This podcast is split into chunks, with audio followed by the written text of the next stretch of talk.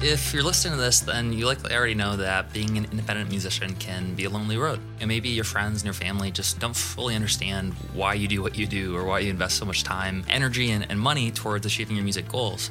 And especially early on, it can be hard to find people who really understand what you're trying to accomplish and how to make it happen. Uh, so that's where Modern Musician comes in. My name is Michael Walker, and you know I can understand and relate to that feeling. I've been there myself, and uh, so has our team of independent artists. And the truth is that basically everything good in my life has been the result of music. It's the reason I met my wife. It's why I have my three kids. It's how I met my best friends. And now with Modern Musician, we've seen so many talented artists who started out with a dream, with a passion, but without really a fan base without a business and be able to take that and turn it into a sustainable full-time career and be able to impact hundreds of thousands even millions of fans with their music and we've had thousands of messages from artists who've told us that we've helped change their lives forever and it just gets even more exciting fulfilling when you're surrounded by a community of other people who get it and who share their success and their knowledge with each other openly. And so, if you are feeling called to make your music a full time career and to be able to reach more people with your music, then I want to invite you to join our community so that we can support your growth and help lift you up as you pursue your musical dreams. You'll be able to interact in a community with other high level artists, coaches, and industry professionals, as well as be able to participate in our daily live podcasts, meet these amazing guests, and get access to completely free training. If you'd like to join our family of artists who truly care about your success, then click on the link in the show notes and sign up now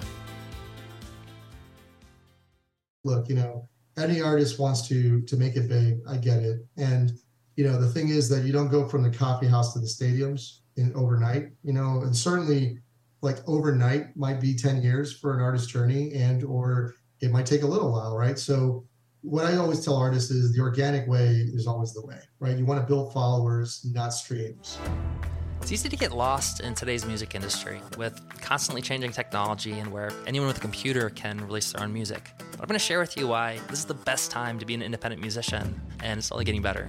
If you have high quality music, but you just don't know the best way to promote yourself so that you can reach the right people and generate a sustainable income with your music, we're going to show you the best strategies that we're using right now to reach millions of new listeners every month without spending 10 hours a day on social media. We're creating a revolution in today's music industry, and this is your invitation to join me. I'm your host, Michael Walker. All right, I'm excited to be here today with my new friend, Jorge Brea.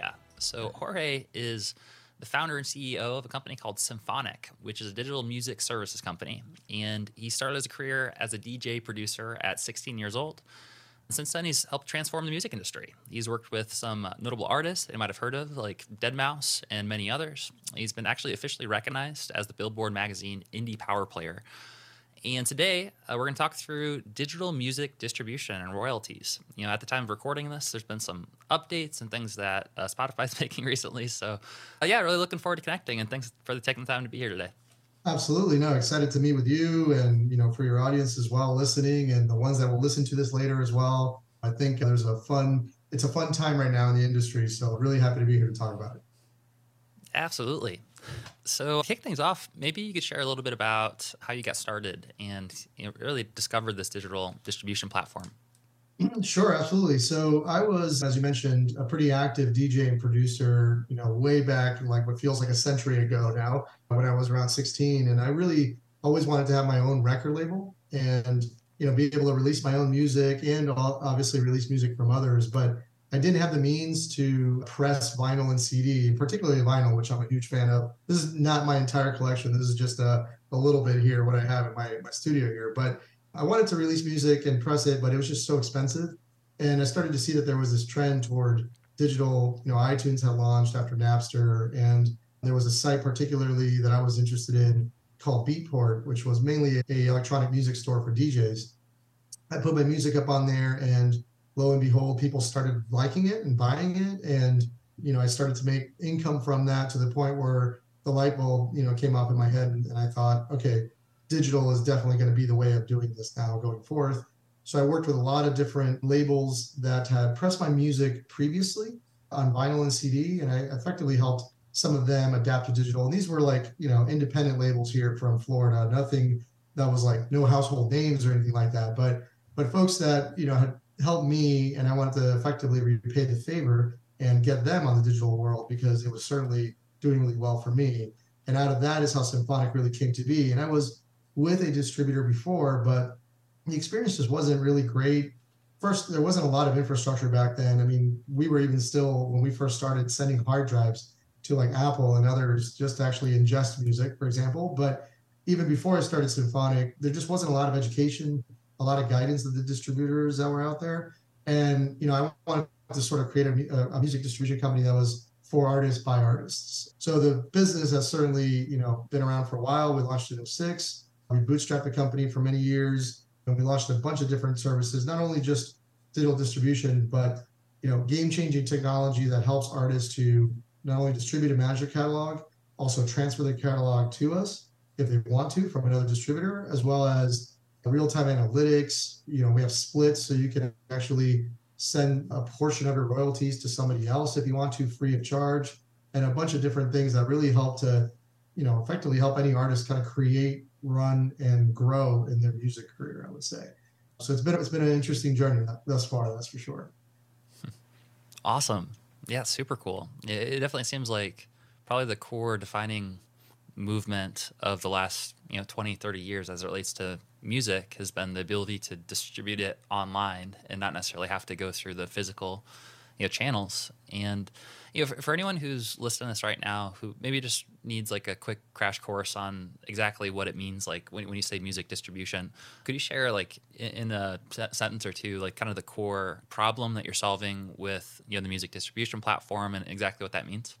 Yeah i'll try to keep it brief. Actually i don't know if it's one or two sentences but essentially if you want your music on spotify they won't take it directly from you. They won't accept a cd so you need to go through an approved distributor like ourselves in order to get your music from your studio all the way into the platform for everyone to consume. That's the core piece that we do because, again, the DSPs, as we like to call them, digital service providers, they don't work directly with artists. So they not only take in music differently, every single one of them, but then they report and pay out royalties different, different schedules, different formats. So we aim to make that super easy where you as a creator can just make the song, upload it, and you know focus on the promotion aspect of it as well.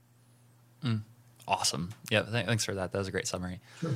And I, I think another good question would be, you know, with the music distribution service that you guys offer and the additional services that are complementary to it, what do you see as sort of like the defining benefits or what makes you unique compared to maybe some of the other platforms like I don't know DistroKid or CD Baby or TuneCore? Yeah, for sure. I mean, we get that question a lot. You know, I would say first we have pretty unique plans, right? So as an artist, you kind of can choose to work with us at whatever stage you are in. So we have one plan that is called Starter that is effectively a competitor to a DistroKid or TuneCore. It's $19.99 a year, 100% of royalties, all you can eat, and actually a lot of what are upsells at different distributors we actually give. So you can do your splits for free. You don't have to get your artists to be on subscriptions in order to receive payment. And you can also, you know, select where you want to be distributed. You can choose your release date. You can have a custom label name, all those different things effectively for free without upsells, whereas other competitors might, you know, charge for that. So that's one of our intro plans, I would say. So if you're just starting out, that's a great one. But then you you can move up with us, so to speak, and get on a percentage-based plan, and that enables you to pitch music to us as well as a couple of other features that are a little bit limited on the beginner plan. Like with this one, you can have multiple primary artists, for example, whereas on the starter plan, which is which is what we have, you are limited in that. But the aim of this is you're starting your career, so to speak, with us, and then you're able to grow into being able to talk marketing and give us stories that we can then take to the DSPs such as Spotify and so forth. And it's not easy or guaranteed by any means, but it's that ability that a DistroKid or TuneCore, for example, don't have, right? And, and, with all respect to them, because you know we're good friends with all of them and they do a great job. Um, beyond that, um, I say we have some analytics tools that uh, the, the, competitors don't have. So we actually can give you analytics on who's using your material on YouTube, for example, where you can actually see the videos that are being created using your songs. You can also see how many creations are being done on TikTok from your songs in addition to the usual suspects and things that you might see on your own as an independent artist, you can see how many streams you're getting on a day-to-day basis on Spotify, Apple, TikTok, Pandora, YouTube, and a number of other you know players as well. Track playlist pitching and so forth. And then the big one is we do royalty splits, which has now become something that most of our competitors are doing as well. But we have an addition additional tool to that, which is effectively recoupments. And it's sort of like we consider that a another free add-on to our splits tool where you as a user can actually have like four contributors, let's say, that you're wanting to pay. But if two of them need to earn a certain revenue threshold before the splits go out, you actually have that capability with our technology, all included from the moment you get an account. And that's available across all plans as well because we want to give that control and sort of the ability to grow from day one and to be able to do it sophisticated wise, you know. Hmm. Super cool. Yeah, so it sounds like there's a, a, few big things, but you know, one that you just mentioned was just around the ability to collaborate and have multiple contributors, and that's a feature that a lot of these other services, you know, they don't provide out of the gate for free. They require people, everyone, to have a subscription to that service. Whereas mm-hmm. with what you offer, that's actually something that's built in that you can right. you can provide out of the gate. Super cool. I, I, did you do a little bit of research before coming on here and like looked at the comparison page too. So it's definitely worth checking out for everyone. You can kind of see a clear cut like a comparison of some of the different services. And yeah, it's it's great. So with that, I would love to talk a little bit about some of these updates that at the time of recording this, Spotify has announced and sort of rolling out and how that relates to independent musicians and the way that the royalties are going to be paid out moving forward. Yeah, for sure. So this is definitely, obviously, big news, pretty relevant news as the, the past few weeks ago. Us too, we're just pretty much in the in the past few weeks we've been really getting acquainted with all the changes, and there's really three primary ones. And I would say before I discuss what I think it really means to the indie artist, I think it's important to understand like what these changes are and why, really. So mm-hmm. the first change is really that an artist has to earn a thousand uh, plays per you know for their song in a trailing 12 month period, and also from 50 unique listeners, right? Um, that's one change. The second change is what they're calling functional music or non music, let's just say audio, such as white rain or just or white noise and, and rain sounds, for example. A is going to be valued at 20% uh, versus the original royalty rate. Um, and, and B, you're going to have to have a two minute uh, plus sort of audio file in order to generate a royalty for that. Then I'll explain why all these things in a minute. And the third change is one that I'm not entirely happy with, but I also see the logic with, which is penalizing suppliers for artificial streaming. And it'll be at a $10 per track or per penalty uh, rate. So going back to the first one with a thousand streams, there's a lot of artists that are like, oh, this is going to take a lot of you know royalties and so forth away. But Spotify's main aim is really to stop preventing the folks that are gaming Spotify really with this. For example, if there's tons of music right now that you can search online, uh, let's say music for dogs or uh, relaxing music for kids, whatever it might be in that regard. And a lot of the suppliers that do this, they're not doing anything wrong by distributing music this way, but they are effectively flooding the market and putting out a ton of music and re-releasing the same audio over and over and over. And with the amount of volume going in and the amount of interest in these genres and styles, because it's lifestyle and you know there's moms and and folks that are wanting to put their pet to go to sleep, for example, and go out to dinner or something. All of that is effectively taking a bit of market share from the royalty pool. And just as a quick refresher, the way Spotify makes money is it's a royalty pool, right?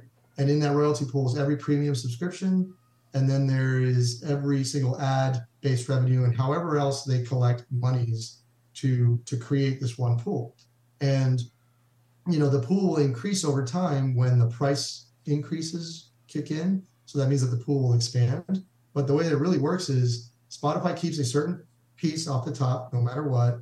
And then what is left over is divvied up amongst major record labels indie distributors like us artists etc based on the amount of streams that they might have so Spotify's main aim with change number one is to try to not have all of this sort of kind of like gaming of the system really take from that royalty pool so that an artist that maybe is generating a thousand and one streams, the per play stream rate actually becomes better than what it is now. So while a lot of people and indie artists are concerned that this is actually taking money away, it's not taking money away and giving it to the majors. It's not going to go to them. It's going to go to the overall pool. So your streams actually will be worth more over time.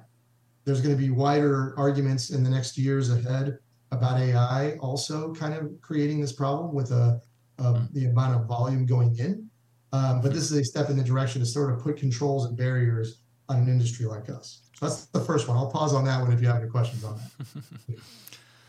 Yeah, it's it's super interesting. I mean, after we go through the big three changes, I'd love to just hear your perspective on you know Spotify overall and like the business model. I know that they've you know never been profitable, and so it'd be interesting just to kind of explore that as it moves forward. And you touched on like AI as well and how that's about to you know, explode. The yeah, like there's already so much new content coming out. I, I um, love all these topics. This is where I nerd out on this stuff.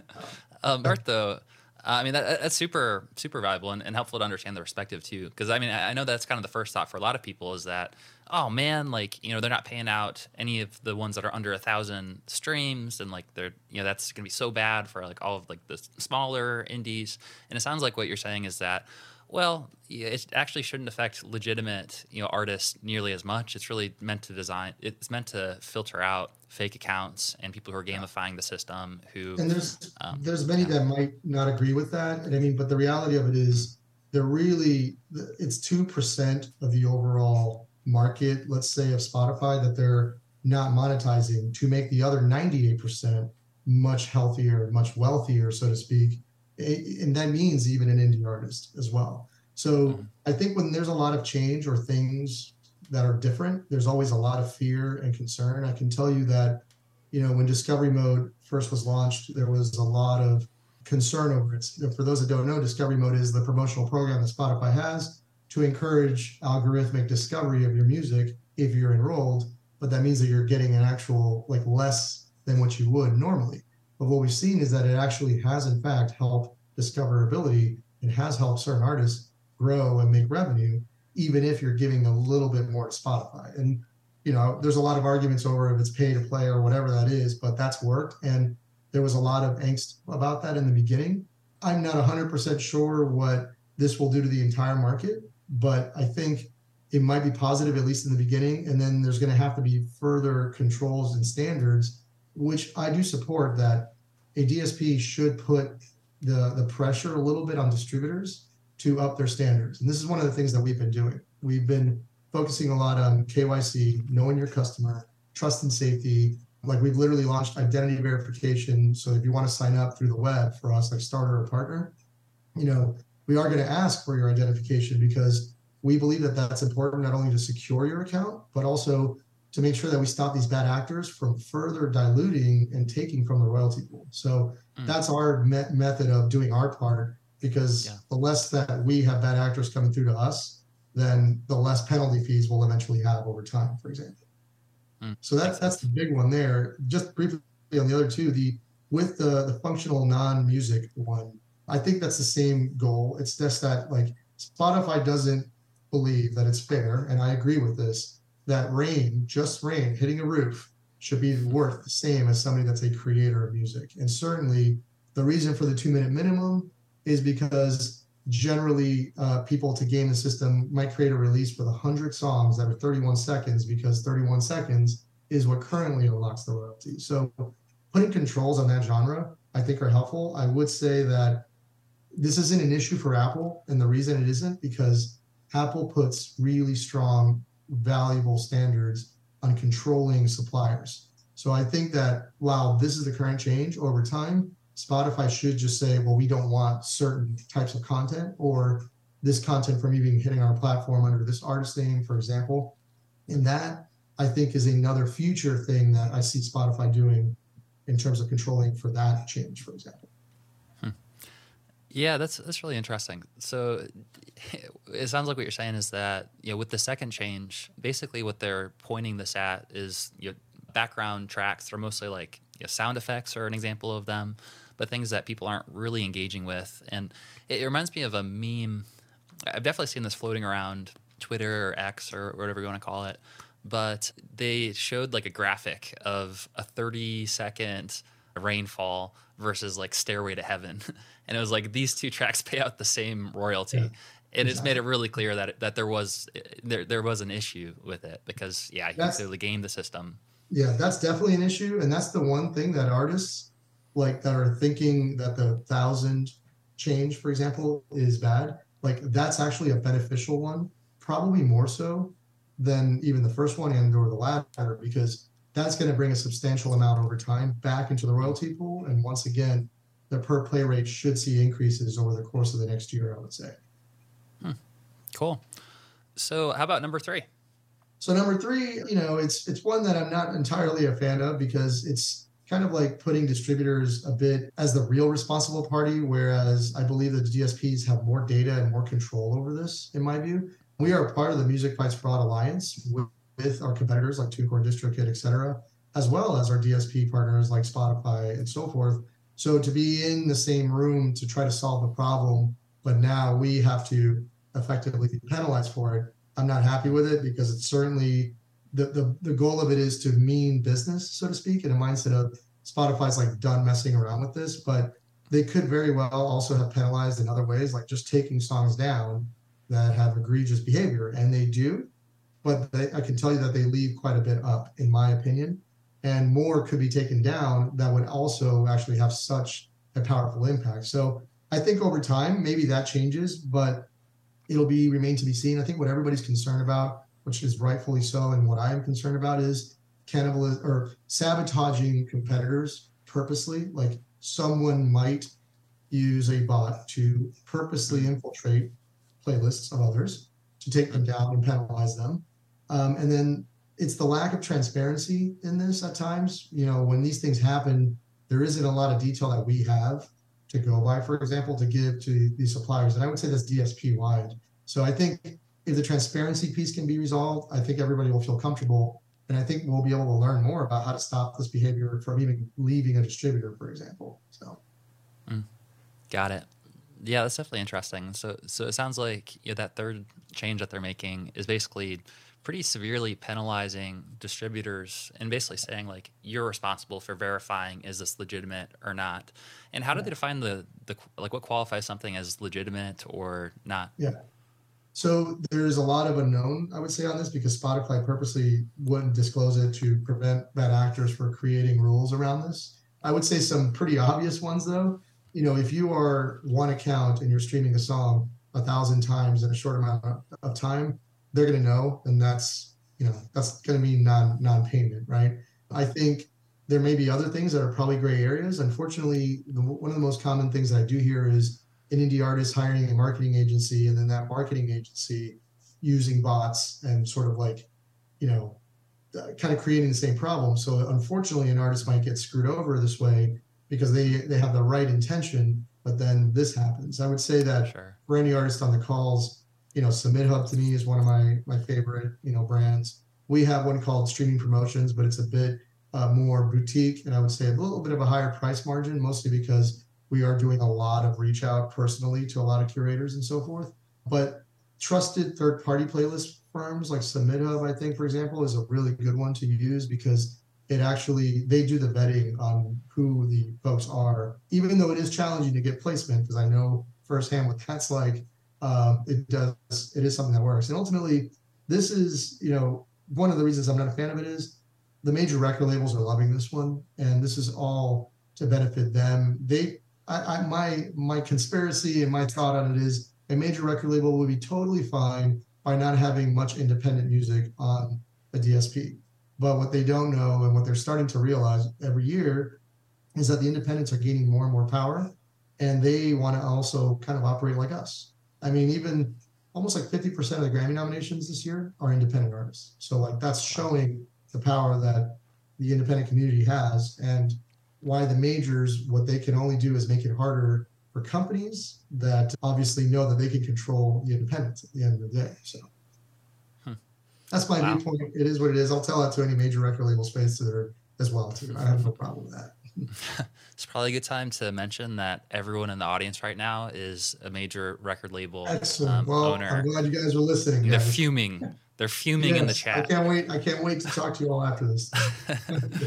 that that's no, that's that's super interesting. And, and, so to to be clear, it sounds like the part that they're cracking down on is like artificial streams. So like they're looking at like bot streams or people that are artificially boosting you know plays and and who exactly are they looking to like penalize for that? Like, so how do they? So they actually starts with the supplier. So like, let's say an artist does this on DistroKid, TuneCore, Symphonic, for example. They won't go after the artist. They're going to say, well, Symphonic or DistroKid or TuneCore provided me the song. Therefore, the penalty goes to you, and it's on you to then take the next steps to investigate and, you know, if anything, pass that on down to the client and so forth. But the bigger problem is, and, and this is where it's like, I already know this is going to be a thing on day one. Fraud happens really quickly, right? So mm-hmm. when someone registers on all of these platforms, they upload music really fast, they bought it really fast, then they move on to the next one, and or they create multiple accounts in order to then manipulate the system.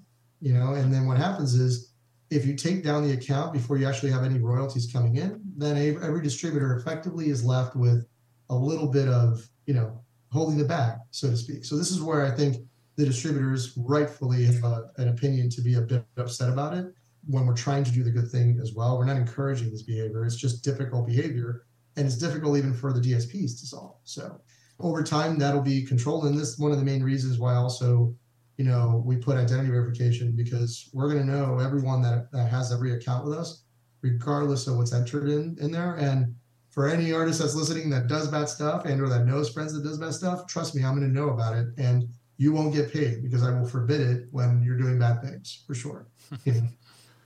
Got it. Your audience is probably awesome, though. So sorry. they are. I, I, I, don't think that anyone in our audience is. I mean, I mean, we talk a lot about just how it's not really a worthwhile investment to like invest in artificial boosting because totally. it, you know yeah. might make you feel good just like on the surface like oh like like your numbers look bigger but you're not actually providing any value to those people and it's just yeah it's like a straw house you know it's like like blow over there's no substance to it and so therefore it's yeah, you know, I mean, yeah it's I'll not give, a long-term solution i would say that like look you know any artist wants to to make it big i get it and you know the thing is that you don't go from the coffee house to the stadiums in overnight you know and certainly like overnight might be 10 years for an artist journey and or it might take a little while right? So what i always tell artists is the organic way is always the way right? You want to build followers not streams. And what i'm doing personally as an artist i'm by far no, not a big artist or anything like that but i'm making music now. And i've been working a lot with the clients that we distribute like remixing them and hmm. i'm playing the, the mindset of well they have a certain amount of spotify monthly listeners but also a certain amount of followers so every song that I do with those primary artists, I, if I collaborate and do a song organically and they release it, then those followers might start to progressively over time come to me. And I'm not spending a dime for it. I'm just spending hard-earned time and creativity by doing it. And then they are effectively helping to promote me. So I always say that that's a very natural, cost-effective way if you have the ability to making music fast or collaborating with that with most.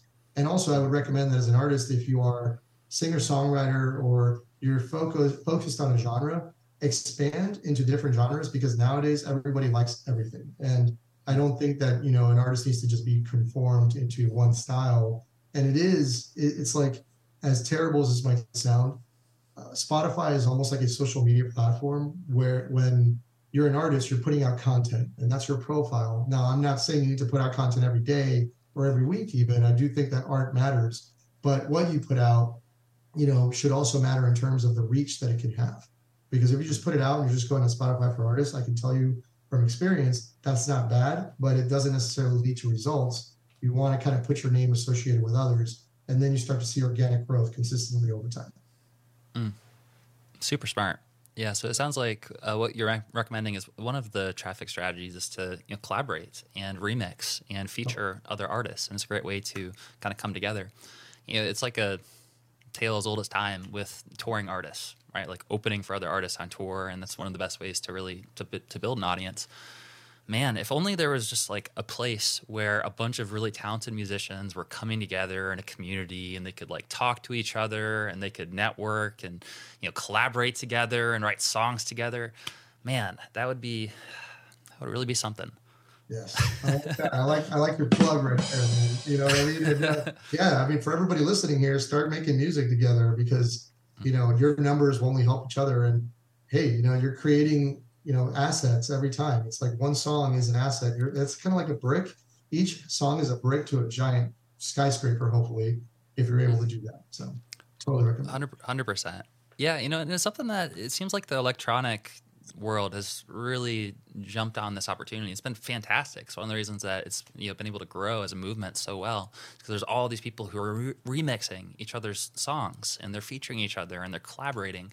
So I would love to, yeah, for everyone that's here right now, we have like 72 people in the live audience. You guys are awesome. And I just I know how many talented musicians there are. There's such like, you know, amazing talented musicians who all own, you know, the full rights to your music. And so I think that together we can really support each other and collaborate and do things creatively with each other like like you're mentioning in, in different industries and really create some some cool music babies to, together definitely. Um, no i mean listen i come from the electronic music world that's the music i produce and you know i do always get a sense that electronic music is a bit in the sort of forefront in terms of kind of like knowing um, how technology is affecting music right so I think other genres and folks that specialize in other genres are certainly catching on because just the world has gotten more digital for sure. But I'm all about the, electronic stuff, that's for sure. Mm, 100%. Speaking of which, it's probably a good segue towards you know, some of the, the conversation that we, that we opened up the, the loop for earlier around AI and music production, AI and music just in general. Obviously, right now, some of these changes that Spotify's making maybe are in part to help them get ahead of the curve as it relates just the sheer amount of content that's about to get generated through AI. But I'd be curious to hear your perspective on what's kind of around the corner as it relates to AI and music production, and then maybe specifically for you know people who are independent musicians who are here right now who are sort of looking ahead and you know maybe it's a little bit scary even just like thinking yeah. there's gonna be so much change happening right now how should they kind of view this upcoming change and how can they best align with it so that they can actually mm-hmm. use it as a positive tool yeah so i believe that you know these changes don't necessarily control the the ai dynamic right i do think that a fourth change would be you know that they have some method of identifying music as ai made and kind of attribute a certain percentage, and then that maybe deems the actual value that it would get. I think that's very difficult, but it's possible. Um, and I think that I, everybody would be okay with something like that because I'm not necessarily against AI, um, but it would be the same argument as rain sounds. Whereas, well, why should a 100% generated song equal the same royalty as you know Led Zeppelin or Queen or anything like that. So that will be a you know an argument that will probably happen over the next year or two. I would say. I think that AI is definitely a productivity tool in the business. We're starting to incorporate it not as a replacement for employees, but rather how to make them better and be able to provide a better service. Um, and I think for artists, I've experimented with AI in terms of helping me to you know generate new basslines and concepts because sometimes I have a tough time making a song from from the beginning. Like I just have writer's block of sorts. So I might use it and then be able to create a stem, you know, type format of, of it or, or generate stems from it using another AI tool, and then use that to sort of like build a song, for example. So I think that most artists that still like the human element are going to do that. I do believe though that AI is going to create a lot of creators that have no experience making music and or even I would say interest in making music. And you know, I definitely am not one to to think negatively. I'm always trying to find the bright, positive side in everything. Um, but this is going to be highly concerning, I would say, because a flood of content will create a problem on the royalty pool that I mentioned earlier. If right now there's 120,000 songs, in a year from now it might be 200,000, and those songs will have to uh, generate a certain amount of streams first to get revenue, and the bigger concern long term is on these Spotify changes is well, does it go from a thousand streams to five thousand streams? Does, does it go to ten thousand streams? And I hope that there is more dialogue at that point over how to prevent it because there are actual practical ways of sort of like preventing more dilution of the pool, let's say, uh, because of AI. So I would say it can be a, a scary thing to think about. And I think that the DSPs in particular for all this like functional non-music content, for example, like meditation or relaxing music, piano music, whatever it is, that I think that they will go the route of creating content using AI. And I think many record labels are going to start to get into the mindset of, well, why do we want to find artists? We can just literally program the right song for the radio and we have the resources to market it and we own it from the get-go. We don't have to pay anybody for it other than an employee that maybe sits in a computer. That might be the future but hmm. what's to say that an indie artist doesn't do that either you know? So i think it's a it's an argument that's still going to continue. I think that the bigger problem is or the bigger outstanding questions are can you use these platforms to create content and distribute it? And many platforms do not allow you that right, but there are a few that do in terms of using generative music platforms. And I think it's disclosing these platforms are going to have to disclose how those models were trained and or on what sources they were trained because the whole argument is I make music and it's copywritten. Why would I want to just let my music influence somebody else without any attribution towards it? And that's the type of stuff I'm interested in. And we're working on with a company called SOMS, S O M S S O M M S dot AI, which is to create a model for every artist to be able to effectively generate music using their own likeness and attribute any influence of a song being created to that original artist. Incredibly difficult, crazy technology, but that I think is responsible AI. And you know, we'll have to wait and see if it actually really works well, of course. wow. That is awesome. I'm really looking forward to hear, hearing more about that. Yeah, it definitely. I mean, some of the things that have come out with like AI Drake and some of these like AI artists and the way that the likeness is being used is like obviously it's early on. So if someone might point at and be like, okay, like you can tell that it's not Drake or you can tell that it's not, but it's like pretty good. It's pretty oh, good, yeah. and it's I so early on. I think controls yeah. around that will come way before mm-hmm. anyone doing an AI song that has no no original likeness of somebody. I mean, mm-hmm. YouTube is, is, and Google is just now really getting into that game, and they're kind of enabling this, but they're not just going to like let anybody take Drake's likeness and put it on Spotify for their own benefit. It's mm-hmm. very much contained in that ecosystem, and I yeah. think that's a thing. And then I also think the last thing will be that companies like OpenAI or other AI generated platforms, their whole shtick is going to be, well, let's protect you if you get sued, type thing. And mm-hmm. I also think that that's kind of like a funny way as like the most practical idea is to protect you if in the event that you get sued but it's something it's better than nothing because legislation controls regulation all that is going to take a long time. And by the time they get to it they're already going to be on, on, on something else at that point. Mm-hmm. yeah i mean absolutely. It, i know that openai has uh, like publicly released sort of a, a shield and it's basically that idea. It's like hey we have got your back. If anything you generate using chatgpt or using our ai you know there's like legal issues then we're going to cover the legal issues. So that's super interesting. And uh, yeah i mean where my mind goes is around using ai models that it might be like it's pretty clear cut. If someone's using someone's likeness and so they're just like it is them then it's like mm-hmm. okay you know like you can't do that. Like you're clearly using it where i wonder it might be difficult it might kind of blur the lines when i don't know what if someone creates a model that takes the top three artists and it turns it creates an ai avatar of Coldplay meets Ed Sheeran meets Drake into like one new artist AI like musician.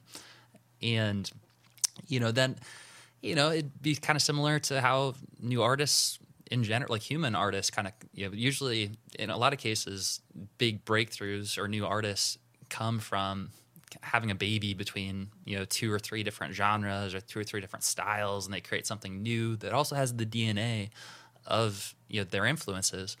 So it, it is an interesting question of where do we kind of draw the line between having influences ourselves versus drawing the line and like saying this is a clear you know carbon copy of another artist what i like about what you brought up with with your service is the uh, easy ability to add contributors and collaborators. It does seem like in this world that we're heading towards, and I think this is hugely relevant to everyone that's listening to this right now, is this opportunity to interact or kind of bring your fans into the fold mm-hmm. and to be do more co-creative things with them and you know involve them in your music creative process whether it means like the recording of the songs the song ideas the stories you're telling in the songs the marketing for the songs like having them in videos but it'll be interesting moving forward, kind of fairly compensating people and different contributors and collaborators. It seems like it's really important to have a good system to do that, which is what totally. you guys and, have built. Yeah, and I will say that I mean, even the technology right now. Let's say that if there's any artist out there that one of the things that we've seen in international markets is that there's an artist that makes a song and they'll give a portion of the royalty stream to like the guy that directed the music video or the graphic designer and all that jazz. And like you do have the control of effectively inviting anybody that you wish to get a percentage of your stream. So I do think that more like fan oriented models of sort of like, hey, I have this project, invest into it. Um, and you don't own the right to it, but you get a royalty stream from it, and it's all it's all up to you, you know, type thing. I think it's very, very common. And, you know, at least you have the ability, not necessarily of doing fundraising through us at this moment, but being able to compensate and sort of set all that up in a way that is seamless. And also that that person, they don't just get royalty streams, they also do see the same analytics that you would as well. So it is pretty transparent from you to your collaborator also. Hmm. Really cool. One thing that we're working on with Modern Musician right now is what we call music relics. Mm-hmm. And mm-hmm. they're basically like music NFTs that an artist can create a limited amount of for their different music assets. And then their fans can own those music assets and they unlock different levels of access to the artist and different exclusive content and their what we call their inner circle. So it might be something that we can connect more on Absolutely. in the future and maybe setting up an integration where if someone's in someone's inner circle or they get one of the limited edition relics, then that comes with you know a five percent royalty commission or something like that could be absolutely. I mean that's totally possible. We teamed up a little bit with a couple, you know, of company or, or artists that are doing this with companies as well, and sort of we've helped facilitate that as well, which is great. Hmm. Cool. Well, this has been really fun. How about we open up the conversation to some questions from the audience? Sure. So you guys are awesome. I see we have 69 people who are here live right now. So let's let's actually open up the floor. So either if you want to actually come on here live and ask a question, then you can raise your hand by uh, clicking on the little hand icon and raising your hand. Otherwise, if you'd like to just ask a question in the chat, then you can also just type a question there, and I'll go through and answer, ask some good questions. Yes, and, and just to, to remind everyone, so the name of the company is Symphonic Distribution. Yeah, and then the website is symphonic.com, just in case. Awesome. I see Kayo requested to speak, so let's invite you on. What's going on, Kayo? Hello. Yeah, I had a, a, a question that I've I've been trying to find out from various distributors. It's about I, I have a catalog distributed with CD Baby, a CD I released in you know ten years ago, and I was wondering what what happens if we take our music down from a particular provider and say migrate it to a new provider? Is that what are the pros and cons of say taking your your your back catalog off an old provider that is perhaps obsolete and then re-releasing the tunes say packaging them up or changing the order of tracks and re-releasing like what do we need to consider in sort of in re-releasing old content or switching distribution providers Hmm. Yeah. So first, we created a technology that helps to do that, where you could just put in a Spotify release, for example, and it does migrate all the metadata. You would just have to upload the the audio, for example, and that sort of helps to cut down on that. The the pros and cons. I would say the con first off is depending on the genre of the music, or I would say like if it's a public domain song that you know you have some clearance of, or if it's a classical song, the way that Apple and primarily Apple thinks about the world is whatever their style guideline is today is what governs it, even if there's a title that's been there for 10 years. It's not likely a problem for a lot of the folks in this audience, but we have seen that that you know if there's something like we actually had a label that had KC and the Sunshine Band. That one wasn't just automatically live. We had to go through additional steps to clear it effectively with Apple according to their style guidelines. So those are like that's really the main con and the other con is if you don't do it in the right kind of like order because there's a slight logistics to this where you want to load this on a new distributor you know submit it and you're going to have your release duplicate for at least like five to ten days you want to do that so that all the playlist placements stay all the streams get retained and then you take it down from the previous distributor that's the cons i would say the pros is you might have a chance to clean up the metadata because if the album's been live for 10 years, for example. You might have the opportunity to tweak it if need be to improve the metadata, which might improve more discoverability and as such will increase streams, for example. Um, marketing back mm-hmm. catalog is usually a bit difficult with the DSPs. They don't generally do it. Uh, but I would say that that would be probably the bigger pro. So we constantly see this with like different artists that had collaborators where the way that you could submit featured artists back then was different than how you do it now. And we've seen artists be able to get a boost from that. Mm-hmm. What do you mean when you say that the DSPs don't typically uh, market or uh, market back catalogs stuff? Yeah, they don't have a, met- a method for distributors like us to effectively vouch for any back catalog. They're constantly thinking about new releases and what's coming in the future. Unfortunately, right? So we're very, yeah, we're very catalog driven, but that's that's probably the bigger con. Thing is, for for independent artists like us, probably a lot of us, you know, we, at least in, in my case, you know, the use case is that I released music 10 years ago. It's stuff that is that potentially could be re-released because you know your back catalog for people who have not heard your old music, it's mm-hmm. new. Yeah. Right? And that's the, and yeah. And so if when, you're when, able well, when you're re-releasing it, unfortunately, you have to stick to kind of like the original release date because then a distributor like us actually gets flagged uh, from an Apple, for example, um, because that that's kind of like a gaming of it that they want. Even though I agree, one thing that I've seen though is uh, folks usually upload a brand new like remastered version of a back catalog, and that then is able to effectively be considered as a new release with new ISRCs and so forth. And you can definitely market that, which helps still the back catalog as well. Cool. So, hey, Caio, thank you so much for uh, coming on here live and asking that question. Fantastic. I think a lot thank of us you. probably had a similar question about like migrating over. So, thank you for that. And let's, let's keep on rocking and bring on some more folks come on live. And I saw that As the Structure Fails has requested to speak. So, let's give them the opportunity to come on here live. They were actually recently on the podcast. Kyle is a fantastic musician. They've accomplished some really incredible things with, with their band. So, Hey Kyle, how you doing? And what, what's uh, your question for for uh, Jorge today? Hey, really good. Can you guys hear me? Yep, we've got you. Perfect. So the I just wrote it down here. The base of my question, and I'm not a master obviously of this area, but the base of the question is what is the most cost-effective way to collect publishing royalties? Because what I've found and from what I know is that if I'm with BMI, they are supposed to collect the royalties on my behalf and then pay me those royalties. However, on TuneCore, for example, they have this service called TuneCore Publishing, and that service will register the songs that I input into TuneCore. They'll register it for me on BMI. However, they then take a cut. And I'm asking myself, is it literally that all they're doing is registering the song for me and taking a cut? Or are they somehow bringing in additional royalties that just being with BMI alone, you know, wouldn't get me? Yeah, no, good question. So the big difference is when you go to BMI directly, it's being registered worldwide if you have that ability or that right or BMI has that on your account, for example.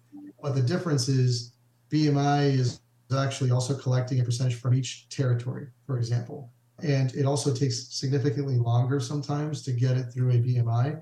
The likes of TuneCore, who the publishing is ran by Sentric, and then Songtrust, for example, what they do that's different is they're not just actually registering on a BMI, they're going to the equivalent of BMI in other territories, registering it directly there and effectively not leaving the work up for a BMI or ASCAP to do that piece. So it means that you actually get international collection much faster and with less of a, of a fee when you're effectively doing it through BMI directly. But I will say that starting out with BMI directly is not a bad thing, even. And if you if you have good earnings, even from a, a streaming perspective, let's say, and you're starting to get a lot of your songs either being considered on radio or public performance and things like that, that's when I always recommend folks to really explore an expanded publishing relationship. And I think the likes of TuneCore and Songtrust are not bad at all because they will at least save you time from having to do so directly with BMI in addition to the international territories. So essentially, if I didn't want to pay that fee, I would have to just. Is it just a waiting period? I would have to wait much longer to collect them, or is there a possibility that they wouldn't ever get collected? It's it's a little bit of both, actually. You know, I've seen folks that do registration directly with the PROs. No disrespect to them, but they're just not as acquainted like a publishing administrator to really go deep in there and even sort of audit some of the, the PROs internationally to, as well, right? So I think if you're working with a, a TuneCore, let's say, for example, I think you're actually doing an okay thing, even though you're paying them, because they're actually getting the the music registered in these international territories and just working more hand in hand with them, because that's what truthfully a publishing admin does. Uh, otherwise, yes, most people would just go to BMI, for example. Cool. Yeah, Well, hey, no, Kyle. that really helped. That. Awesome. Th- thank you for the question. It's a good one. This is some pretty some pretty high level geeky music licensing stuff. Real quick, just uh, in terms of you know, Symphonic, what do you recommend for anyone who, if they are interested in using Symphonic or they currently are using Symphonic and they're interested in you know, collecting those royalties? We, we've also had Songtrust on the podcast a few times and big fan of, of them and what they're doing. But what do you recommend is like the best use case for using Symphonic if someone wants to also leverage those Yeah, so- royalties?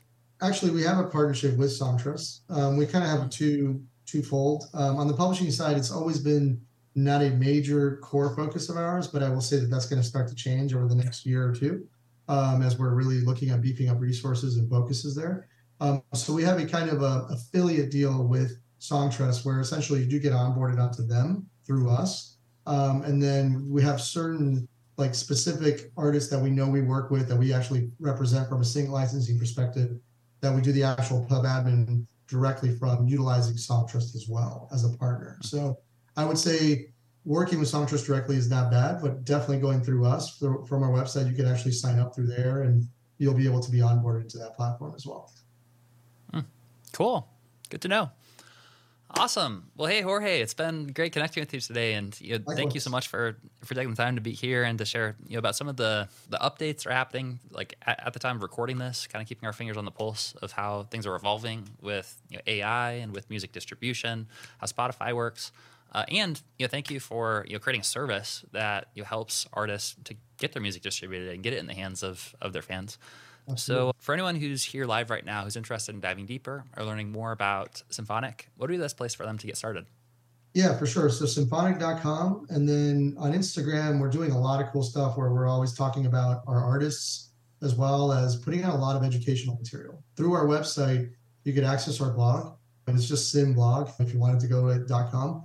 But we put out a ton of educational material, a lot of resources to sort of like keep this conversation going as well. So I would highly recommend that. We're doing a lot of that and then video content on YouTube. So searching symphonic distribution across all socials will give you all the access to that, but then the main hub being symphonic.com.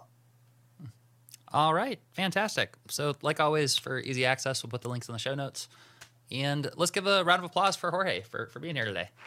Awesome. Look at that. What a nice crowd. Yeah. No, Thank you very much for having me on. Thank you for all the good work you do and to the community as well. Keep on keep on crushing, as they say. Oh, thanks, man. I appreciate that. Hey, it's Michael here. I hope that you got a ton of value out of this episode. Make sure to check out the show notes to learn more about our guest today. And if you want to support the podcast, then there's a few ways to help us grow. First, if you hit subscribe, then that'll make sure you don't miss a new episode. Secondly, if you share it with your friends or on your social media, tag us. That, that really helps us out. And third, uh, best of all, if you leave us an honest review, it's going to help us reach more musicians like you who want to take their music careers to the next level. The time to be a modern musician is now, and I look forward to seeing you on our next episode.